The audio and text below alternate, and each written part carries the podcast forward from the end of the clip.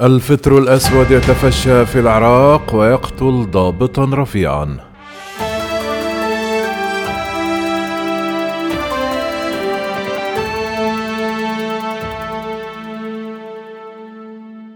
تزايدت أعداد الإصابات بمرض الفطر الأسود في العراق بعد أيام على تسجيل الحالة الأولى في محافظة زيقار مطلع الشهر الجاري فيما توفي ضابط بربة لواء جراء إصابته بالمرض.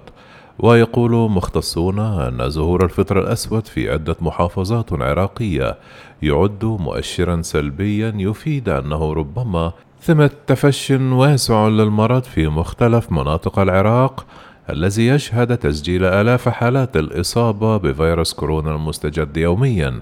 وقال مصدر طبي في وزارة الصحة العراقية أن أعداد المصابين ارتفعت بعد تسجيل الحالات الأولى بشكل غير مفهوم خاصة وأن مرض الفطر الأسود غير معد حيث تشير إحصائيات الوزارة إلى تسجيل نحو 15 إصابة حتى الآن بعضها غير مؤكد أو ما زالت في طور الفحص.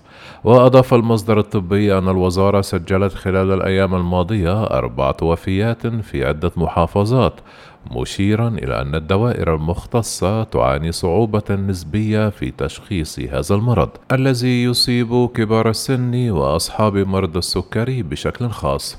وتوزعت الإصابات وحالات الوفاة بين مختلف المحافظات في البلاد الشمالية والجنوبية وهو ما يثير المخاوف بشأن وجود عدد أكبر من المصابين لم يعلن عنهم لحتى الآن أو لم تظهر الفحوصات المتوفرة طبيعة وضعهم الصحي. كما سجلت محافظات زيقار والسليمانية جميع حالات الوفاة التي شهدها العراق. بالتزامن قالت وسائل إعلام محلية أن ضابطا كبيرا في محافظة واسط توفي جراء إصابته بمرض الفطر الأسود. وذكرت تلك الوسائل أن عباس عقار هو ضابط برتبة لواء توفي إثر تعرضه لمرض الفطر الأسود صباح اليوم في محافظة واسط. وأضاف أن عقار ضابط متقاعد وكان يعاني من مرض السرطان قبل الإصابة بهذا المرض.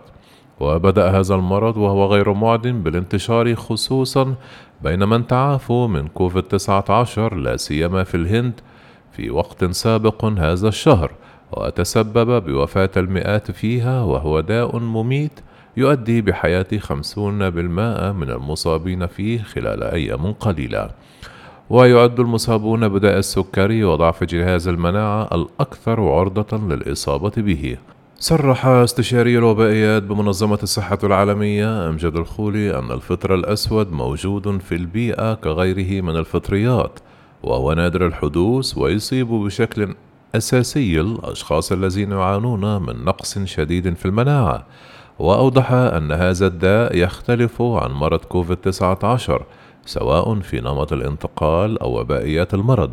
لكن الاستخدام المكثف للكورتيكوستيرويدات ومن بينها الكورتيزون لعلاج حالات بسيطة أو معتدلة من مصاب كورونا يعد أحد العوامل المسببة لهذه الفطريات.